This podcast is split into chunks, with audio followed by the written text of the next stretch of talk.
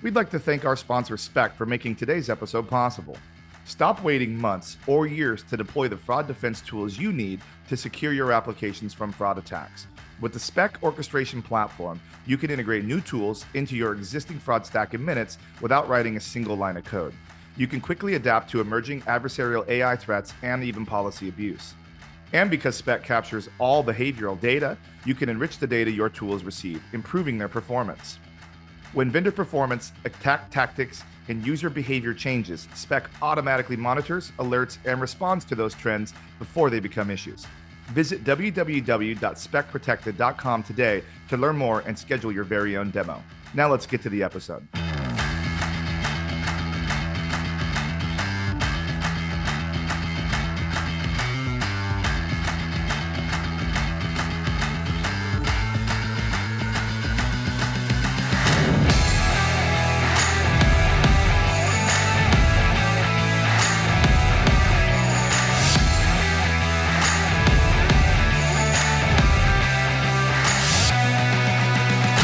Hey everybody, welcome to another episode of the Fraud Boxer podcast. I have a special one today. I have two guests with me today, and we're going to be talking chargebacks, all chargebacks.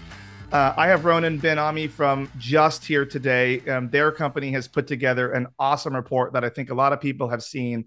I took a look at it, and I found a whole bunch of interesting tidbits that I pinged them and said, let's take a talk about. I also have Jenny Nilsson, who used to work for me over at the wonderful Ticketmaster, who's their head of chargebacks. So hi to both of you guys. I can't wait to talk about chargebacks. How are you guys both doing? Good. Yeah. Well, thank you for making time. I know I sent a lot of notes over to both of you, and Jenny, I kind of added you at the last second here as another voice of reason on the merchant side. But I kind of want to start, obviously, like I do most episodes, at just how did I know you guys? And Roenen, I think I'll start with you. How do I know you? Because this is fun. Yeah, great. Well, first of all, thanks for having us. This is really exciting to be here today. So I believe that our head of content who's also named Roenen. We have two Ronens at Justt.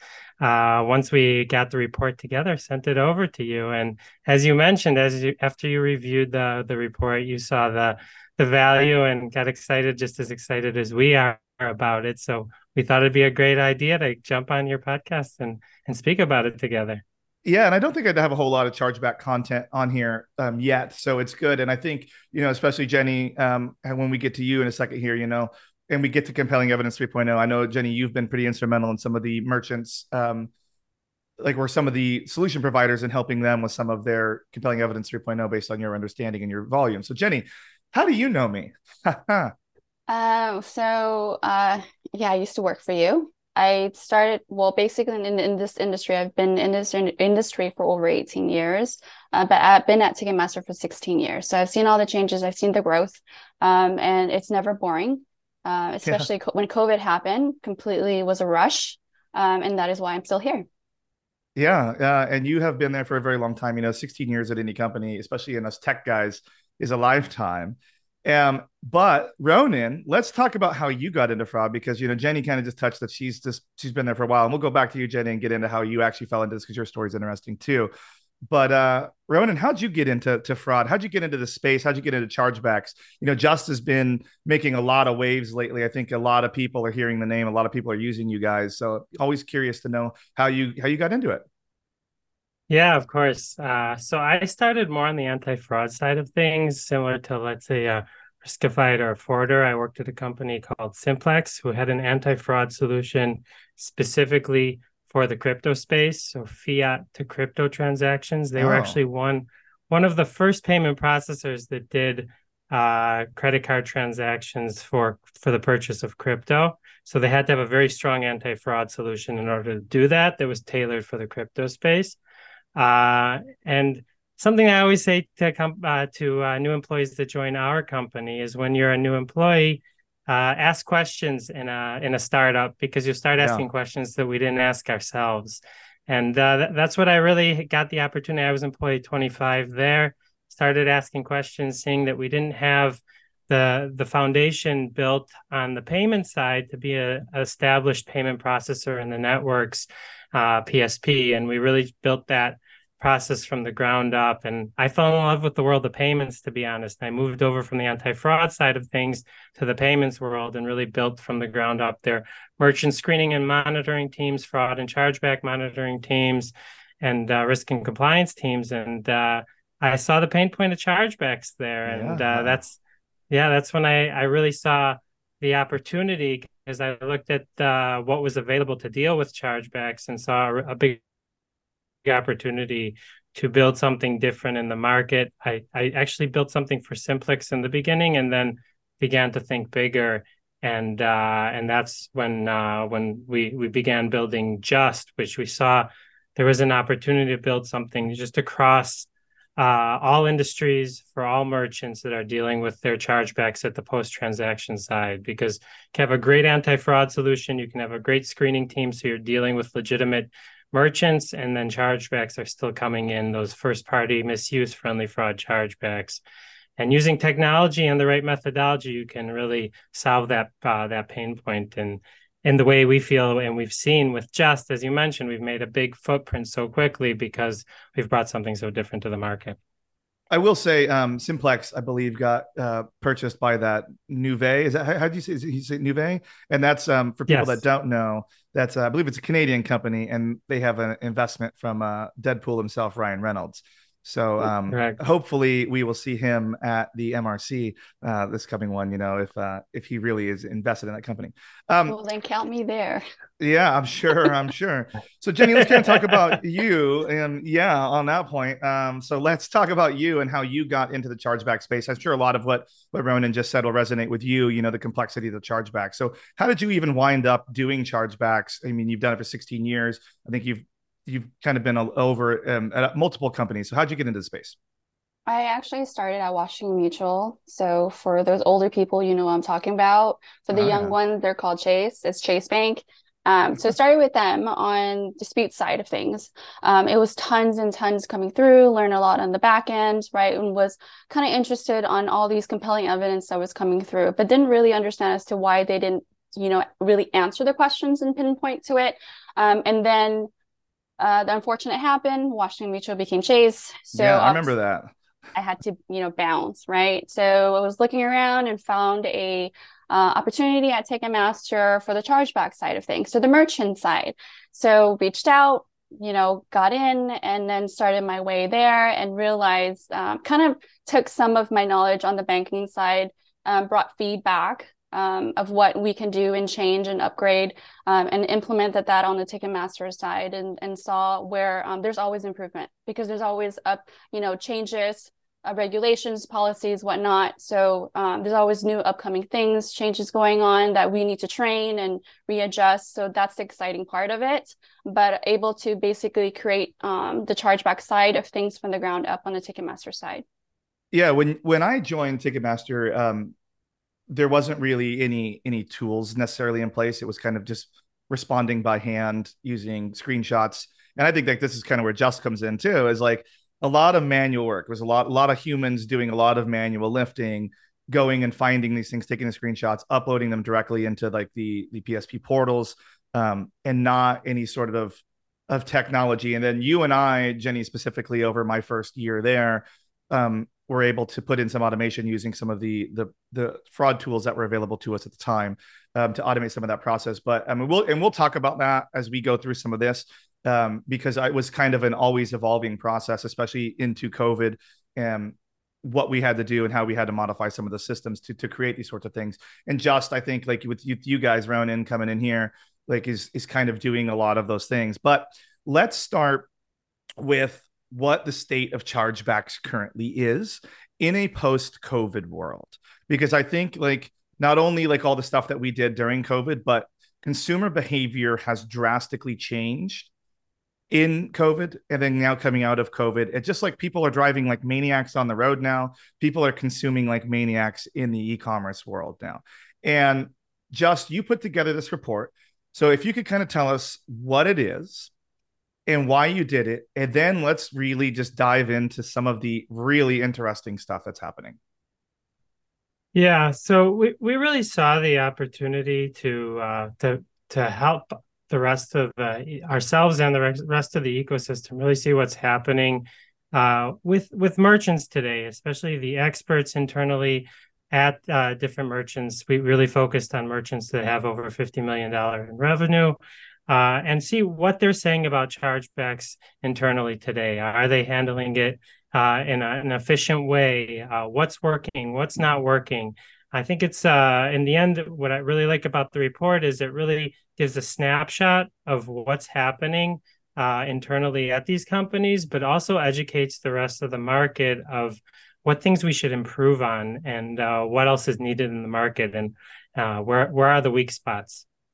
Absolutely.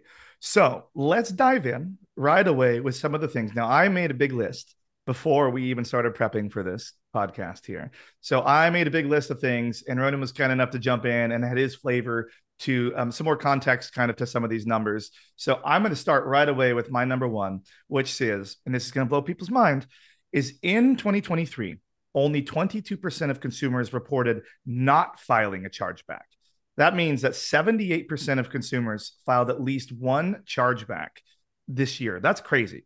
And that's up from 66% in 2022. So in reality, we weren't really imagining it, everybody, when we said that chargebacks are rising. They really have gone through the roof.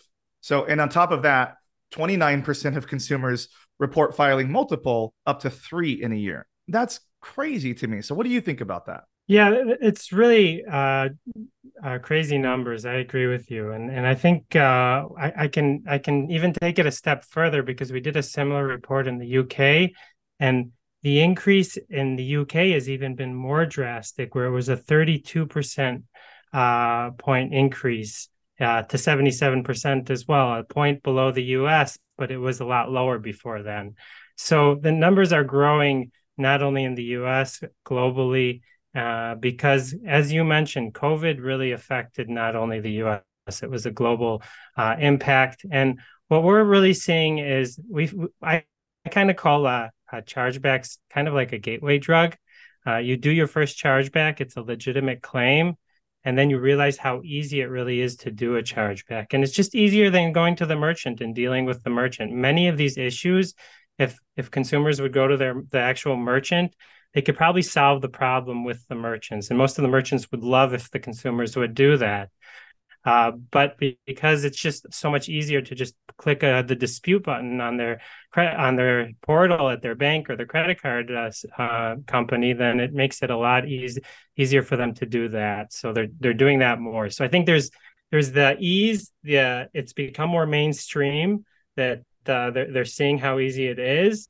As well as just online transactions have increased since COVID. And as you said, we're consuming more, but we're consuming more in a different way, which is just increasing in the online space. And chargebacks in general have always been higher in the online space as opposed to brick and mortar stores. Absolutely. Jenny, what did you see change coming out of that, like with how people are interacting with chargebacks now, since you have to deal with all that volume? Well, I completely agree. I mean, COVID completely changed everything. The consumers were educated, not just through social media, like saying how to get a refund through the bank when company says all sales are final. And then the fact that exactly what you said, Roenen, how online banking makes it so easy and simple and convenient. All you have to do is just click and then you file a dispute. But I also noticed that it didn't help that some merchants not knowingly encouraged it by not just issuing the refund, but also allowing them to keep the merchandise. It completely changed the chargeback industry to another level. So after the pandemic, first-party misuse completely boomed. Chargeback was not as known as it is today. So it's an easy outlet for them. Yeah, I will say, like, I think that, I mean, Jenny, you were on calls with me with all of our processors and partners for that during that whole time, saying the barrier of entry was just too low for issuing a dispute. Like, they just can tap, they don't have to talk to anybody. And I think, like, you know, that was one of the things I know for me personally, I did love coming out of COVID, was so much stuff did move online. Like, I can do my doctor appointment. I can do these, I can send emails, like more people were willing to do things online than ever before. Like, even for example, like I'm buying a house right now. I haven't had to do anything to step into an office anywhere on the planet to do anything right now. It's just signing documents online, wiring money. Like historically, like you have to go sit somewhere and do these sorts of things, but you don't have to go anywhere to do anything anymore, to buy literally anything. Cars, they can come right to you now. Like, it's just, it's nuts. Like, can you charge back a car? I should find that out. You know, yes, that would be what, don't worry about, keep your Mercedes. Don't worry about it, you know?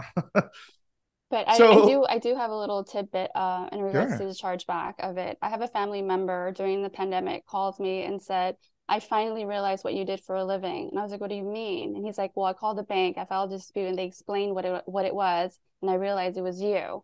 So I said, as long as not Ticketmaster chargeback, we can still be family. So obviously it wasn't.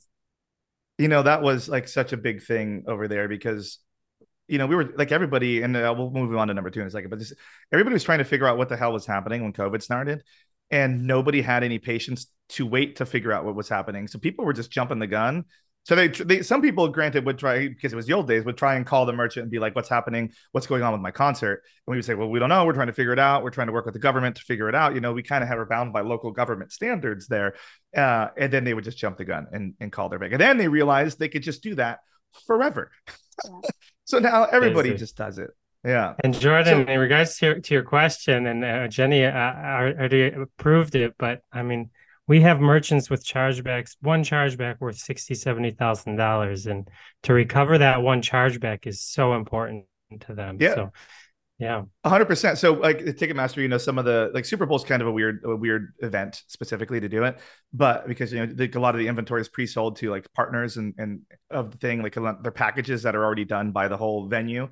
So inventory doesn't go a lot to Ticketmaster, but those things are, you know, are $60,000, $70,000, $100,000, $120,000. And those are usually ones that I would be like, I personally would like a hand in fighting these sorts of things. You know, you see it on boxing matches, like especially for like Mayweather fights and stuff. You know, the value of these tickets are really, really high. So the responses have to be perfect, you know, and like there is a lot of automation. Like, you know, I think a lot of us always, especially in this space, especially in the volume, like high volume merchants like Ticketmaster, they want to automate as much as possible because, you know, there's thousands of these things coming in a day, a month. And you don't want to get bogged down and have like 100 people doing these things. But at the same time, like you have to segment out some of your queues and which ones go with automation, which ones have a little bit of a finesse to them to really figure out what's going on. And I think there are some notes on here that we'll talk about some of the ideas and better ways to fight some of those. So yeah, we'll get there. So let's talk about number two on my list of something that was super interesting to me. And there's only 8 of these, I think, folks. So don't worry. We're not going through like 600 of these things, maybe. But it's valuable information. So number 2 is 12% of large companies are not fighting chargebacks at all. Now, that means that, you know, there is the vast majority of companies are fighting it. But this is where it gets a little interesting. If you take the company size and you shrink it down a little bit to SMB space, 20% of SMBs are not fighting them at all. So what do you think is kind of the reason for that? Is it just manpower? Like, what do you think? Yeah, what we're really seeing is when you're a younger company or smaller company, you have to focus your time. You can't deal with everything, and you have to prioritize. And chargebacks is usually in lower priority when you're first building a company or when you're a smaller company. And as you grow, I always say, as your transactions grow, your chargebacks grow along with it. It's the name of the game. And as that chargeback amount begins to grow for a company and they start feeling that pain more, that's when they start investing in more of dealing. It usually starts with a team that does it on the side, and then start establishing some sort of a team to deal with those chargebacks. So we're definitely seeing it with our current customers at the moment, that type of process. I think that, you know, that's how a lot of people wind up in our industry, is like they were joined like at some startup, at like a customer service or like a finance team. And then you know, like the companies are so focused, like hyper-focused on growth. And all of a sudden this like, what the hell is this? A chargeback? What do you mean I don't have my money anymore?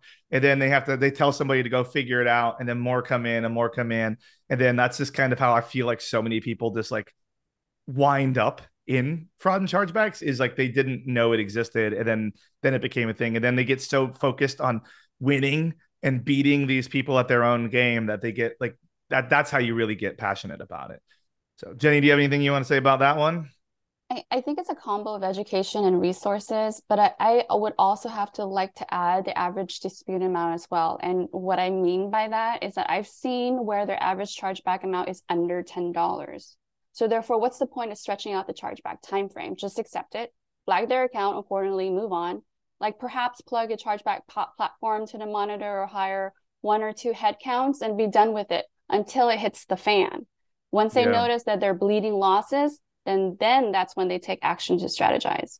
Yeah, I think like, you know, especially hyper growth companies, that's a good point, is like if their margin is high, like super high, like they don't care if some of it's walking out the door because they're still making like big returns on it. And then they get the notice from Visa, you know, you're in the early warning or you're in the overage program, the excessive monitoring program. But at the same time, you know, I think as businesses grow too, and like more people come in, like more BI focused people, data starts to get a little more granular on what you're looking at, you know, but instead of just looking at sales versus returns, you know, then you're looking at sales versus returns versus refunds versus chargebacks. And then you look at chargebacks versus like non-fraud versus fraud. Like as you get bigger, you get more interested in the data and you have more people that are interested in the data, especially as growth slows, you try and figure out where you can eke out those extra couple of bucks, you know, each time. So, okay. Number 3, moving right along here, everybody. So this is, I think, some interesting stuff too. I think this will kind of baseline some people on like how they're doing on chargebacks. So 47% of large companies report that their win rate is above 51%, which I think is fantastic. Smaller companies, only 25% say that their win rate is at that same level. So it seems like bigger companies are pretty good at winning stuff. What do you think, Roenen?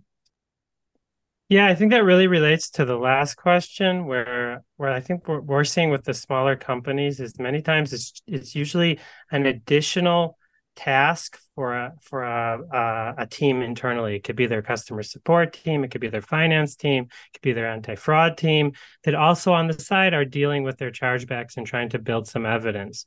Where with larger companies, what we're seeing there is that they usually have established teams. They've invested more in the research, understanding the rules of the card schemes better, and doing some trial and error, trying to see what works better in different scenarios. Over time, you become better. The more chargebacks you deal with, your team should become better at doing it over time. Excellent segue into Jenny. I've watched you move the needle on your win rate.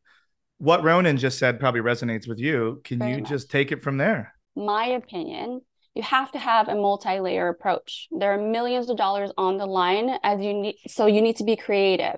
Enable rule-based decisions, automation, actual human beings touching cases, adding alerts, but also reevaluating the losses as well. Like, how can you recoup some of those cases you lost? Are there some disputes that you still can push back? What are the trends that you're seeing? You have an actual dedicated team to streamline the process in a larger company versus a smaller one. So, I mean, some of the stuff, we kind of, like you were able to move the needle. Like, can you give me like your top 1 or 2 things that you've done that's been impactful for you to increase your win rate as a large company? Centralize all your chargeback for sure. And multi-layer, that's another thing. That's a huge thing, right? It's not one size fit all. You need to be able to shift and adjust, automate where you can, right? Because there's no reason for us to touch those, and have human touch where they can as well.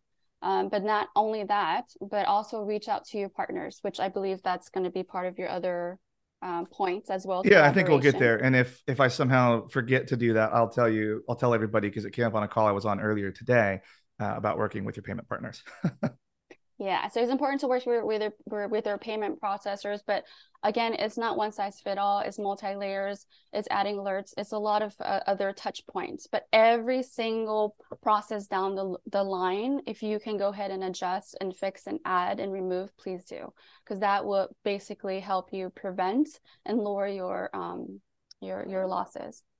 Jenny, I really liked what you said about centralizing all your chargebacks in one place, because what we're really seeing with merchants that work with multiple payment processors is that each payment processor shows the chargeback information in a different way. For example, what the status of the case is, how much time you have to respond to a case, or even if you can go all the way to arbitration or not. Some payment processors allow merchants to do that and others don't. And each situation is different in how you can actually do that. So being able to centralize all your payment processors in one place in order to organize handling all those cases in an efficient way based on the timelines and knowing if you won or lost the case and if you can continue fighting or not is super important to be able to build a strong, efficient solution. That's a really good point too, especially around like the dates. I think I remember a time when Jenny and I were trying to figure out why a newer payment processor we had brought on, why we kept getting these losses. And it was because the dates that they were giving us to respond was extremely narrow compared to what the actual regulations are, because they said that they needed time to turn it around on their side. And we kind of said, not really our problem, kind of your problem if you want to be a payment processor. But it was really what we ended up doing was putting a process in that like we shortened the window ourselves internally in order to make sure that we were well within their guidelines, because we didn't trust that particular PSP to turn those around in a reasonable manner. So excellent point, both of you. Yes, centralization. I think that's where, you know, as people move to a more multi-acquiring scenario where like, especially if you're cross-border, you might have payment processors in the UK versus payment processors in LATAM versus what you have in North America or even Canada, and one team to rule them all. You know, you need to find a way to put them all in. Like, granted, you could have people log into each one of those, but like they might forget the rules of one versus the other. It's better if you could just pull everything in and automate a lot of it. I'm sure that's what you guys do at Justt, though, isn't it? Exactly. It's something a lot of merchants say that's part of our special sauce at Justt, that we're able to bring it all under one roof. And for them to be able to see the statuses in an easy fashion and what's happening with each one of their chargebacks. But Super interesting. I have to add reporting as well, right? Because if you don't centralize everything, it is very difficult to grab the accurate data behind that. So I spent many years not pulling different reports in different processors, and now centralizing everything. It's a lot simpler. It's more accurate. It's less time consuming. Yeah, because everybody has different terminology on what they mean on different things. So it is nice when people map it to be the right thing.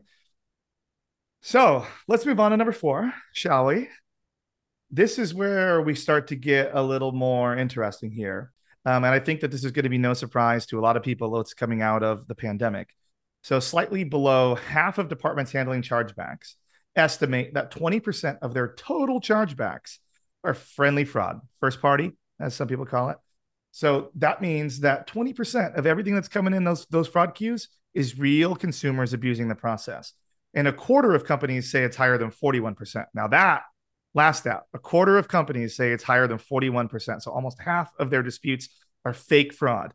That's bonkers. So Roenen, could you elaborate on that for me, please? Yeah, those are really high numbers in regards to friendly fraud. And it really shows, as we've said, in regards to COVID, there's been an increase in friendly fraud or first-party misuse. But what really interests me here is you mentioned it a second ago, Jordan, around terminology. And I feel like there is a lot of challenges in terminology in the industry. Like, what does friendly fraud mean? Some merchants look at it, only look at it in regards to their fraud chargebacks, which ones are true fraud and which ones are friendly fraud. Others look at their entire chargeback volume and say friendly fraud is basically an illegitimate chargeback that could be across any reason code. Yeah, okay. Exactly. Yeah. Or you have first-party misuse, which is the newer terminology because there was a lot of confusion around friendly fraud. And now first-party misuse is being used across all of reason codes. So it really depends who you speak to and how they're using the terminology. And in addition to that, what's really interesting is that many times, if you have a system in place, either if you're doing it automated or manual, checking when you receive a fraud chargeback, if it's true fraud or friendly fraud, your system or your team's ability is probably going to be around, if it's in a good, it'll be at 80% accurate. There's always that 10-20% that it may be true fraud still. And that's the situation of when should you represent a case? Should you submit a case when your system is telling you it's true fraud? Should you not represent the case? And that's also a challenge because we're supposed to be representing only on friendly fraud cases on one side as a merchant, but on the other side, we do have to remember that issuers have information that merchants don't have about the cardholder and the transactions, and merchants have information that the issuers don't have. So if you have that 10, 20% chance that it may be friendly fraud, it might be worth it to submit the case anyways, because whatever information you do have will give the issuer a better picture of what happened so they can make a more educated decision. Excellent. And Jenny, I know you have done a lot of work around fraud reason codes specifically and like when and how to represent those. Can you kind of just give us a little insight about maybe some of your thought process personally on that?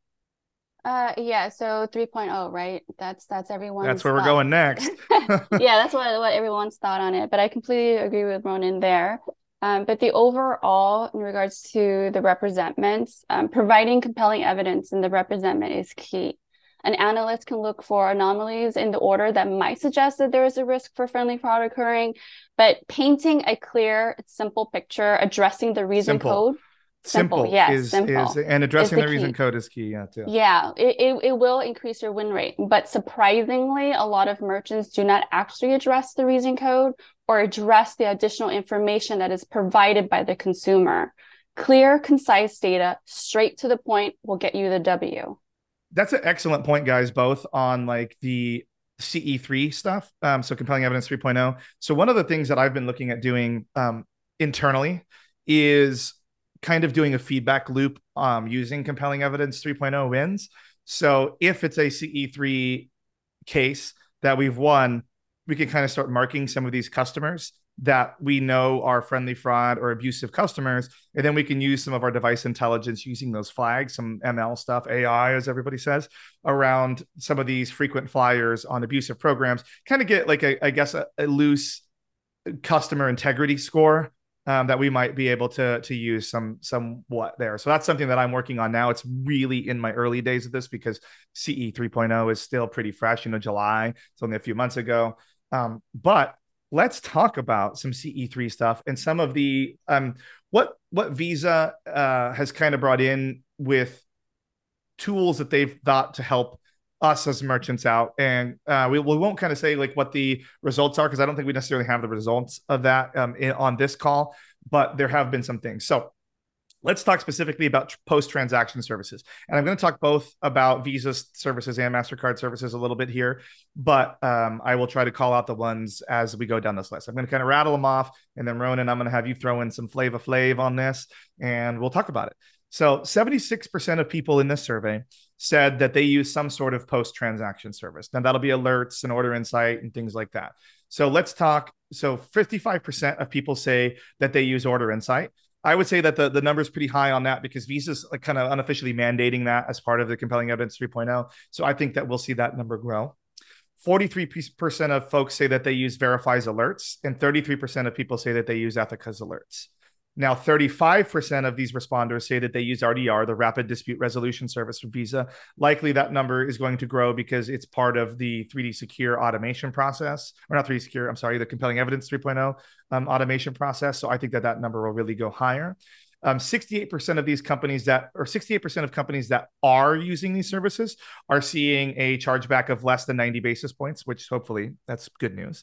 And then 59% of companies that don't use them say that they also are under 90 basis points, which to me, you know, doesn't make a huge difference. But for me personally, as Jordan, as the fraud boxer, the key takeaway is like the adoption levels of a lot of these services. A lot of our peers are using these post-transaction services, which means that there is a lot of thought and a lot of investment that goes into post-transaction monitoring, not just pre-transaction monitoring. So Roenen, what are your thoughts on that? Yeah, I agree. There's definitely an increase. You see it in the numbers and in the use of these services. With Visa, it's Verify, and with MasterCard, it's Ethoca services. And they're adding additional services with, as you mentioned, Order Insight now has the new piece for CE 3.0, which is great. And MasterCard's Consumer Clarity is getting bigger, which is similar to Order Insight. And what's interesting here is we as Justt, we're a partner of both Verify and Ethoca, both of these solutions, and we do resell it to our customers.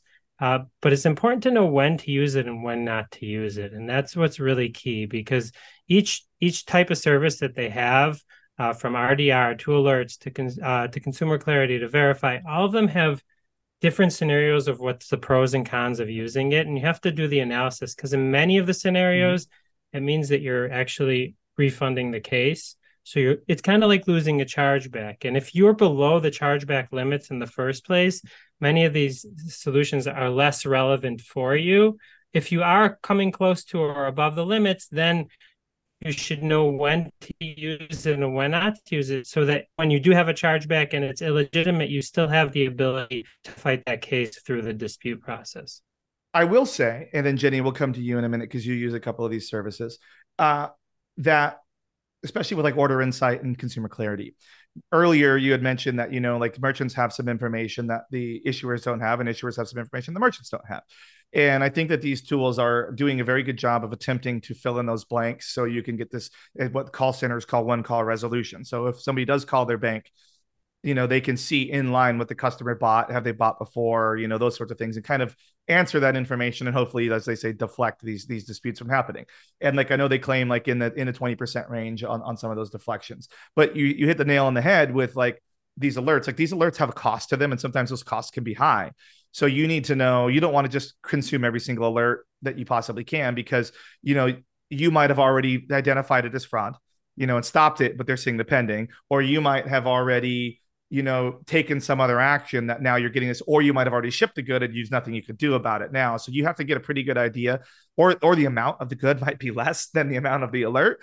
So you might want to have some intelligence around that, and then work with your partners, work with Ethoca, work with your Verify on when and how you get those alerts and at what level. And they want it to work for you too. Like everybody that's like, oh, you know, they only take all or nothing. No, they would prefer you to buy these products versus not buy these products. So have these conversations with them, and they will work with you to tailor these solutions. Like fraud is a moving target, so it's just your vendor management and your relationships with your vendors. You know, you should always be adapting and changing to your needs now. So moving on out of the CE 3.0 stuff, and we might touch on it a little bit later. We'll see how this conversation goes. But let's talk about some of the facts that were gleaned from this survey about chargeback teams and their place in organizations. So according to this report, 74% of teams feel highly valued by leadership. Now, I think that this is something that, like Jenny, especially when you and I were working on this at Ticketmaster, it was the same type of thing. Is like, how do you get the resources you need from leadership if they don't even know you technically even exist, you know, or if they are really aware you exist and they're mad at you, how do you balance that? So 78% of teams feel highly valued by leadership, which is a great number. I think that's excellent. That means that the vast majority of companies have leadership that looks favorably on their chargeback teams, which is excellent, because usually it's seen as a loss, you know, like you're paying money to recover revenue. So the fact that perception has changed is great. So like I said, I've seen it firsthand where we went from unknown by the C-level to having literally daily meetings by the C-level to talk about what's going on. So Roenen, what have you seen? What do you think that this means? Yeah, I really think it's showing that there's more of a focus around the world of disputes and chargebacks by management. They're seeing the importance of dealing with this properly.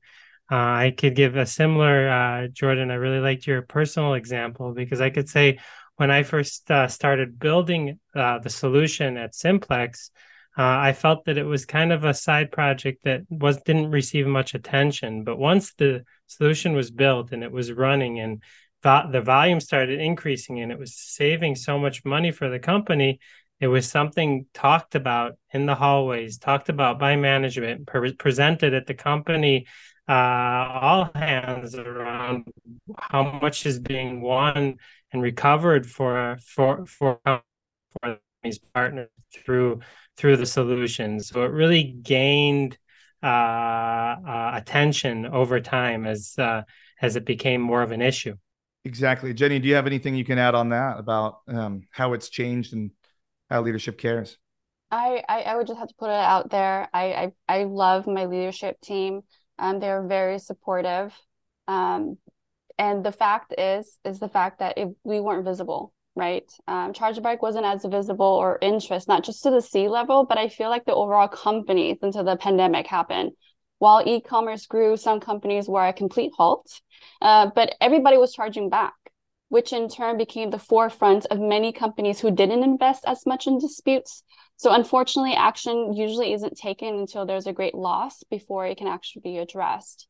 But for me, fortunately, because of the fact that I do work for a larger company and we do have high volumes of chargeback, we do get support from it. So then that way we can work with our partners and also collab, which we'll talk later on as well.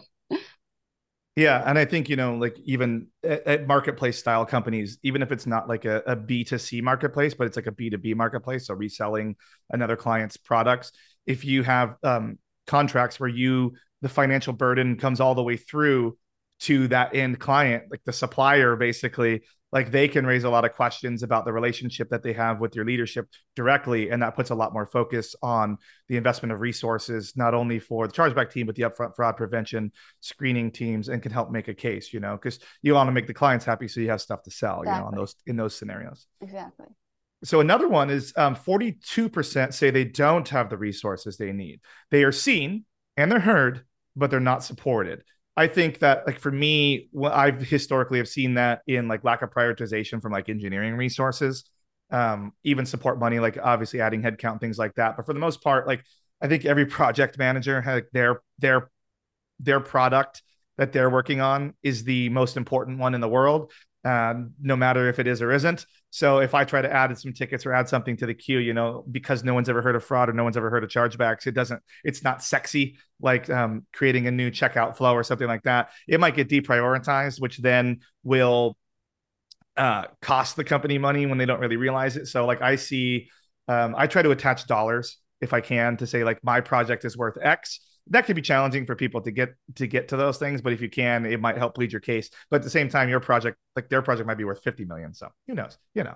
Yeah, I really think that that's one of the reasons why we saw the opportunity to build Justt, because many resources aren't being invested in this in many companies, and the resources that are available are usually manual. And Jenny said it very well. You need the manual touch, but you also need where you can automate things and make it scalable, you should do that.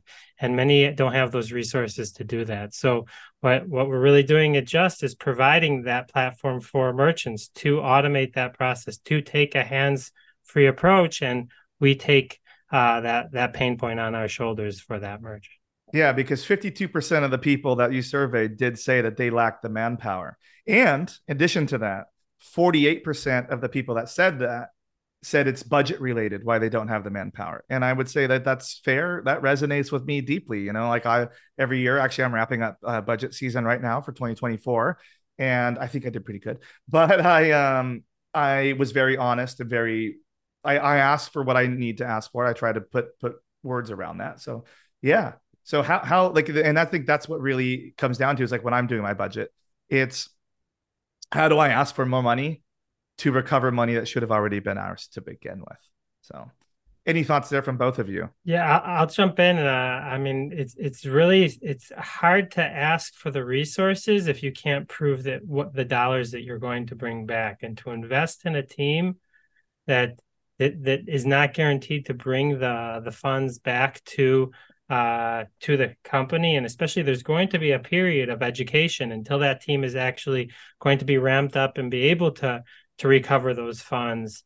It's a risk that a company will need to take, and many companies are not willing to take that risk. Yeah. So either ramp it up very slowly and see that your results are being successful, or that's why when working with Justt, what we do is many times merchants will start with a success-based fee, meaning they don't pay Justt unless we actually recover the funds. So there is no ramp up or risk. Oh. Only when the solution works do they actually have to pay something.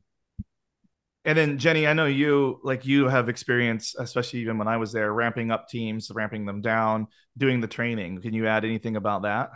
Oh my gosh, the training. Yeah, that's budget related. That's another episode. But let me just tell you, in regards to, and Jordan, you don't know this person, but I did have a person come and tell me, because I brought it up in their budget, and they said, well, I don't want chargebacks. Can you just tell them we don't want it, or if you can put it on hold for us because it's not in our budget? And I'm like, you know what? If I can do that for you, I would be vacationing forever. Right. So it's just the fact that it's educating them. They have no idea.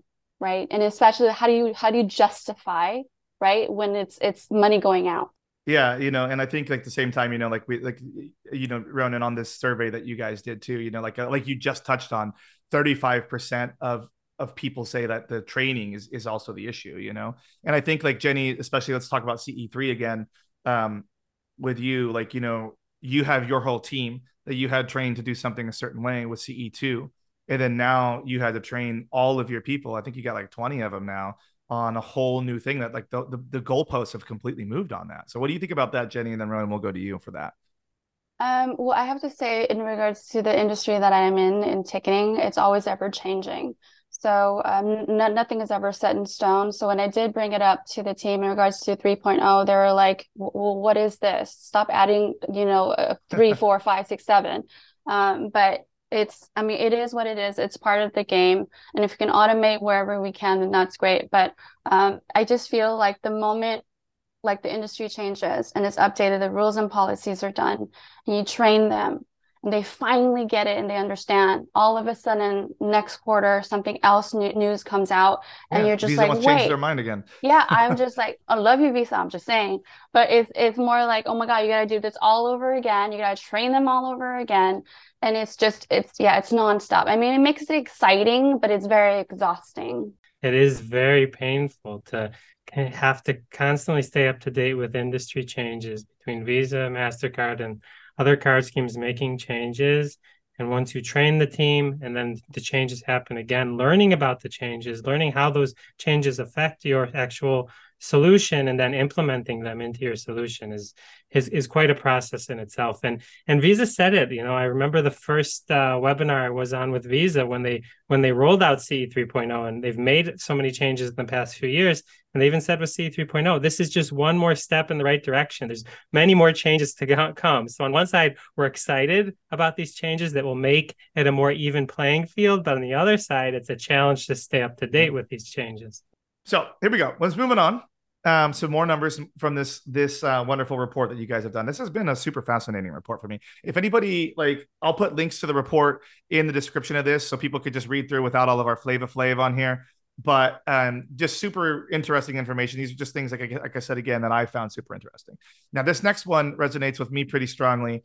It's about collaboration. And 77% of the teams reported that they collaborate closely with other departments. And it grows to 88% for larger companies. Now, for me, and I think even my time at Ticketmaster, like Jenny, was privy to how I did this, and I've done this at iHerb too, and my team here, like Steve and Katie F, can really attribute this, is we have aligned closely with the customer service team and the security teams, because there's a lot of crossover for that. And some of the things that I'm working on, they're also working on, and some of the things that we do have direct effect on down the line on how they will be doing their job. So we set up calls on a regular basis that we sync with these teams, and we meet with them. We tell them what we're doing, what we're up to, so we don't blow up their whole lives. And it's gone a really, really, really long ways at our organization. So another thing that comes out of that, 15% of people say that they don't want to collaborate internally. They want to stay on Fraud Island and have Fraud Island stuff happening. And the remaining percent kind of don't care at all, but that's not a big percentage, you know, it's like less than 10%. So Roenen, can you kind of dip in a little bit on what you think from that? Yeah, merchants definitely see a decrease in chargebacks. We see with our merchants, at least, when they communicate well with other teams. And it's also something that we do is when we find insights on chargebacks, we provide those insights back to our merchants. Because what we see is, you mentioned it now with the customer support team, is if you can take service issues based on chargebacks that are occurring and find trends, and then actually improve your customer support due to those trends that you're finding, overall your chargebacks are decreasing. And many of our merchants are saying that either the insights we're providing to them or the insights that their internal teams are providing to them is helping them overall decrease what we'd call the legitimate chargebacks, because there always is a certain percentage of legitimate claims that are being made. I think that that's important, like, because we always try to, in these shows and in these things, these products that we develop, get to zero chargebacks. But there are legitimate grievances, and your team might not know about them. Like, I remember, like, Jenny and I used to always sit, we had this nice report that would show us the types of events that were getting more chargebacks. And if it wasn't like a major tour, like where you would expect to see high volume in chargebacks, if it was something small, we would always say, what happened? Something happened at this event. So people have a legitimate grievance. Maybe they couldn't get in. Maybe it got flooded out. There is all sorts of different things that happen that people have legitimate things. And you need to have this communication with these departments to figure out what happened. Because if you're just sitting here with only part of the data and you're just replying to these chargebacks and you start winning a whole bunch of chargebacks for somebody that never actually got their item, you're going to hit social media in a bad way. You might hit the news, and you don't want to be the source of that. So you want to communicate with these people, because if an entire thing didn't happen or an entire product didn't get shipped, but you took their money, it might need to go back to that, these people, you know, like there are legitimate reasons why chargebacks exist. And like, I work in this industry and I have legitimately open chargebacks this year. No. And that is with an S. So shocked. That is with an S. But like, there are things that I have ordered that I never got. And I'm sorry, I'm not paying for that. And I tried to reach out to customer service and they were unhelpful both times. And I was able to, and they weren't unhelpful that I didn't get the resolution that I wanted. They were unhelpful in, they literally didn't ship my shit and I want my shit. So I want my money back now. So there we go. So moving on to point 8. So 17% of people responded had no idea that Visa even changed anything, which is kind of crazy. But granted, you know, not everybody is in industry news, so people just go to work and do their job. Only 33% of people fully understand the changes. And Jenny, this is one of the things that I wanted to have you on, because I know you were an early adopter of CE3, and that's where some of the other chargeback folks in the space had reached out to you for advice on what to do. So that's pretty crazy. I did see that 35% of people say they are having a hard time keeping up with Visa's changing rules. I saw some charts at a conference recently that showed kind of the results of what's happened, like early preliminary evidence of CE3. For the most part, it's been a positive experience for a lot of vendors. There are a couple of vendors that have seen a drop in their win rate, but that's not I don't think there's enough evidence yet to say it's been successful either way. I mean, it's only been around for like 3 months. So Jenny, let's start with you first and foremost on talk about like understanding Visa's rules to changing rules. And then Roenen, we'll go to you if we just go right into you about your thoughts on this particular thing. So, I mean, how do you expect some merchants to really grasp 3.0 when they're really already trying to comprehend the foundations of a chargeback itself? That the full resolution timeframe, along with what is considered compelling evidence alone, is already confusing enough. I mean, not to mention updating the current chargeback platform you have in place and then training your team at the same time. So, I mean, there's a lot of back end that plays into it. Adding 3.0 on top of it just causes more, I'm not going to lie, stress, right? But it is what it is. But trying to dive into it early, that's exactly what Jordan was saying.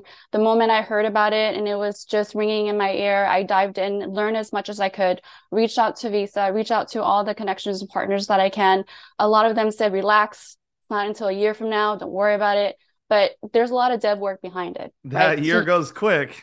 Yeah, a year goes very, very quick, right? You get older. So we need to go ahead and reach out and fix and do what we need to do internally, reach out to our partners to see what alternatives that we do have, but also training the team. So that year does go down to feels as if weeks.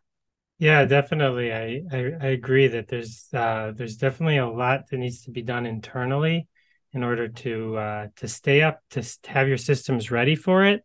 But you have the first stage to even be educated about it, and then you need to update your systems. And what we're really seeing is because we are the service provider and we handle all the updates and the changes, we've updated our systems to be ready for CE 3.0 very early on. And with many merchants, they didn't need to do anything on their side.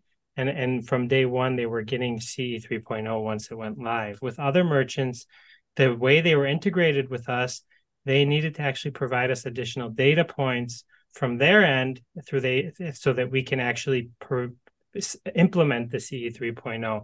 And just educating the merchants that work with us around CE 3.0 and why they need to provide us these additional data points in itself was a project. And to have them learn, why should I provide you with another data point? Because the system's already running, it's working well. We already have a good success rate. Why should we provide something else? And there wasn't a lot of knowledge around that. And what's interesting on top of that, which connects, Jordan, to what you said, is that, you know, we're looking now for the results of CE 3.0.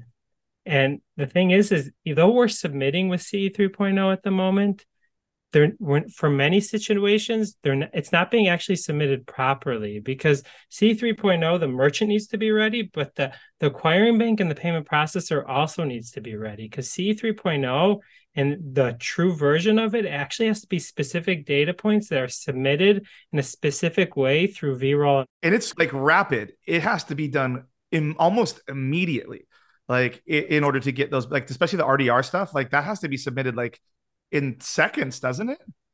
For Order Insight, for CE 3.0 Order Insight, you have 3 seconds to respond. So that's rapid. For responding for rate, and the chargeback form of it, you actually have the chargeback timeline to respond. But what's happening there is that many of the acquiring banks and payment processors' systems aren't actually properly integrated with V-Roll to actually submit the data properly. So what we're doing on our side, for example, is we're actually adding CE 3.0 to the top of the evidence, so it's at the front of the issuer.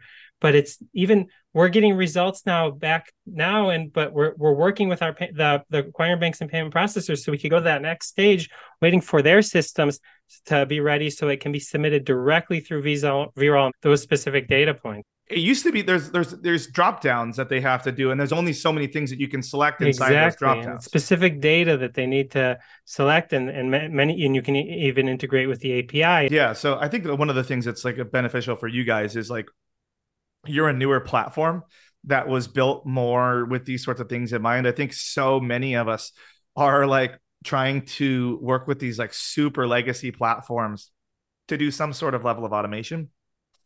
And these platforms aren't even ready for changes at this magnitude. So like something like adding device ID into a response is like a huge undertaking just to get that one single data field that now is like a pretty necessary and desired data field to have, you know? And like, I think one of the things that you guys are doing pretty well, in my opinion, is forging these actual partnerships with some of these companies that already, like the fraud companies that already have that data. So you can get the data from them instead of having to do a full-blown integration for every little single piece from a merchant that then, if it changes, like one of the cool things that like doing a partnership like that with you guys would be is like, if something changes on the Visa side and you know your partner already has that for X merchant, you could just add it automatically for them so they don't have to really do anything. And that gets a lot of value out of having a service that's like you guys. So that's my opinion. Yeah, no, that's a great point. We have partnerships with many anti-fraud solutions as well as payment processors. And then it's exactly right. We can get a lot of that data from them, so the merchant doesn't have to send any data over in the first place. It makes it a lot more efficient. So that's kind of the high points. Like I said, I'm going to add these individual links to the report so people can browse through it themselves. It is 43 pages long, but it is an easy and light 43 pages to read. Super happy that you guys did this. I kind of want to wrap up and let's talk about like each person's kind of biggest takeaway from some of these numbers that we saw. There was a lot of numbers and a lot of conversation around each one of those numbers on there. So what do you think, Roenen, we'll start with you, is some of the biggest takeaways from this particular report that you guys did? Because it's been super useful. Yeah, I'd take two main takeaways from here. The first is that 40% of respondents say that their company is losing at least 1% of their revenue from chargebacks.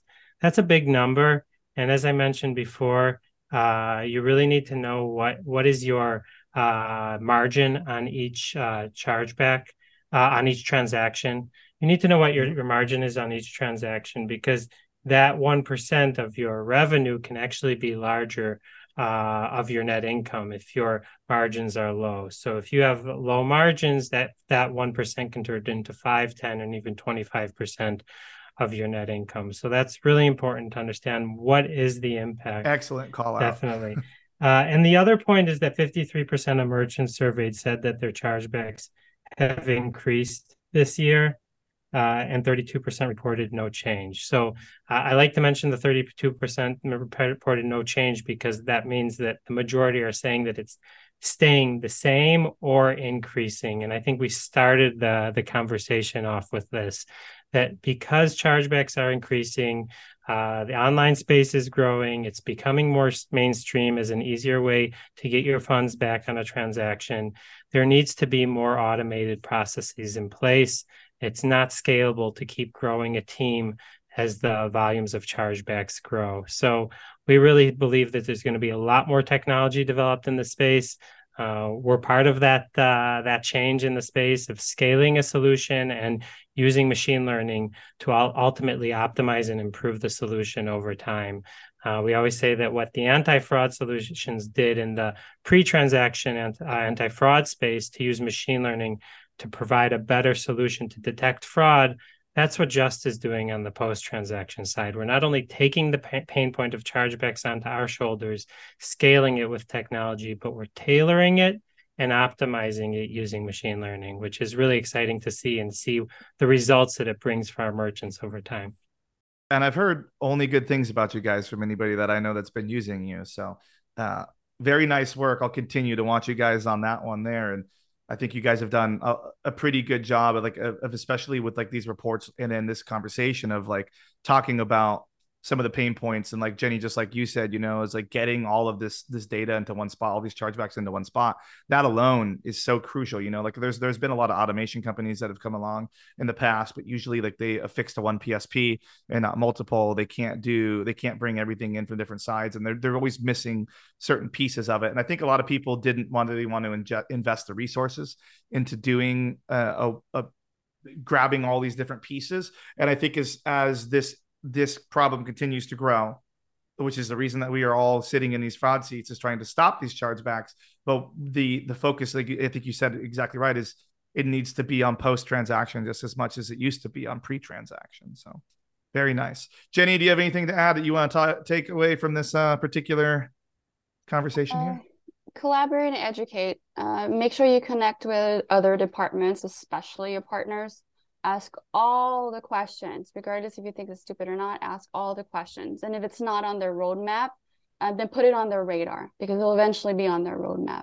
There's no one quick fix. I don't care what anybody says out there. I'm all about multi-layer approach, and I'm going to continue saying it for the rest of my life. That will help increase your win rate. Excellent. Well, Justt, Roenen, thank you very much for coming on here. Jenny, thank you very much for dealing with me again. It's been a while. I will put all the links to both of your guys' profiles in the description of this. And Roenen, I will put your company, all of that in there. I think for people that are listening to this and they are really starting to think, like, if any of these things resonate, like the manpower piece, not getting budget, all those things, I think it's worth having a quick conversation with Justt just to give the state of the state on where you are in your chargebacks and who your partners are, to see if there might be something that they could possibly help you, you know, as your volumes are probably increasing and you're probably drowning. I think it's a great product. I think a lot of the partnerships that they're forging are great partnerships. I think that we're only going to hear their name more and more and more, and you're probably going to be wanting to use them more and more and more. So don't get FOMO. Just make the phone call. How about that, guys? Amazing. Love it. Well, thank you both for being on here. Yeah. Thanks for having us. Yeah. Thanks for being on here. And everybody, we'll see you in 2 weeks.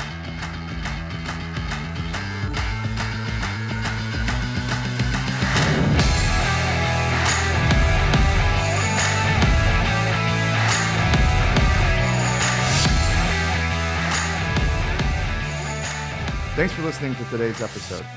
I really hope you enjoyed it. Don't forget to visit our incredible friends and sponsor, Spec.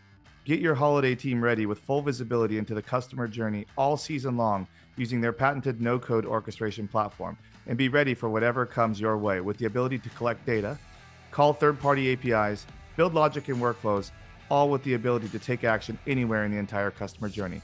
Visit www.specprotected.com to schedule your demo and learn more. Thank you.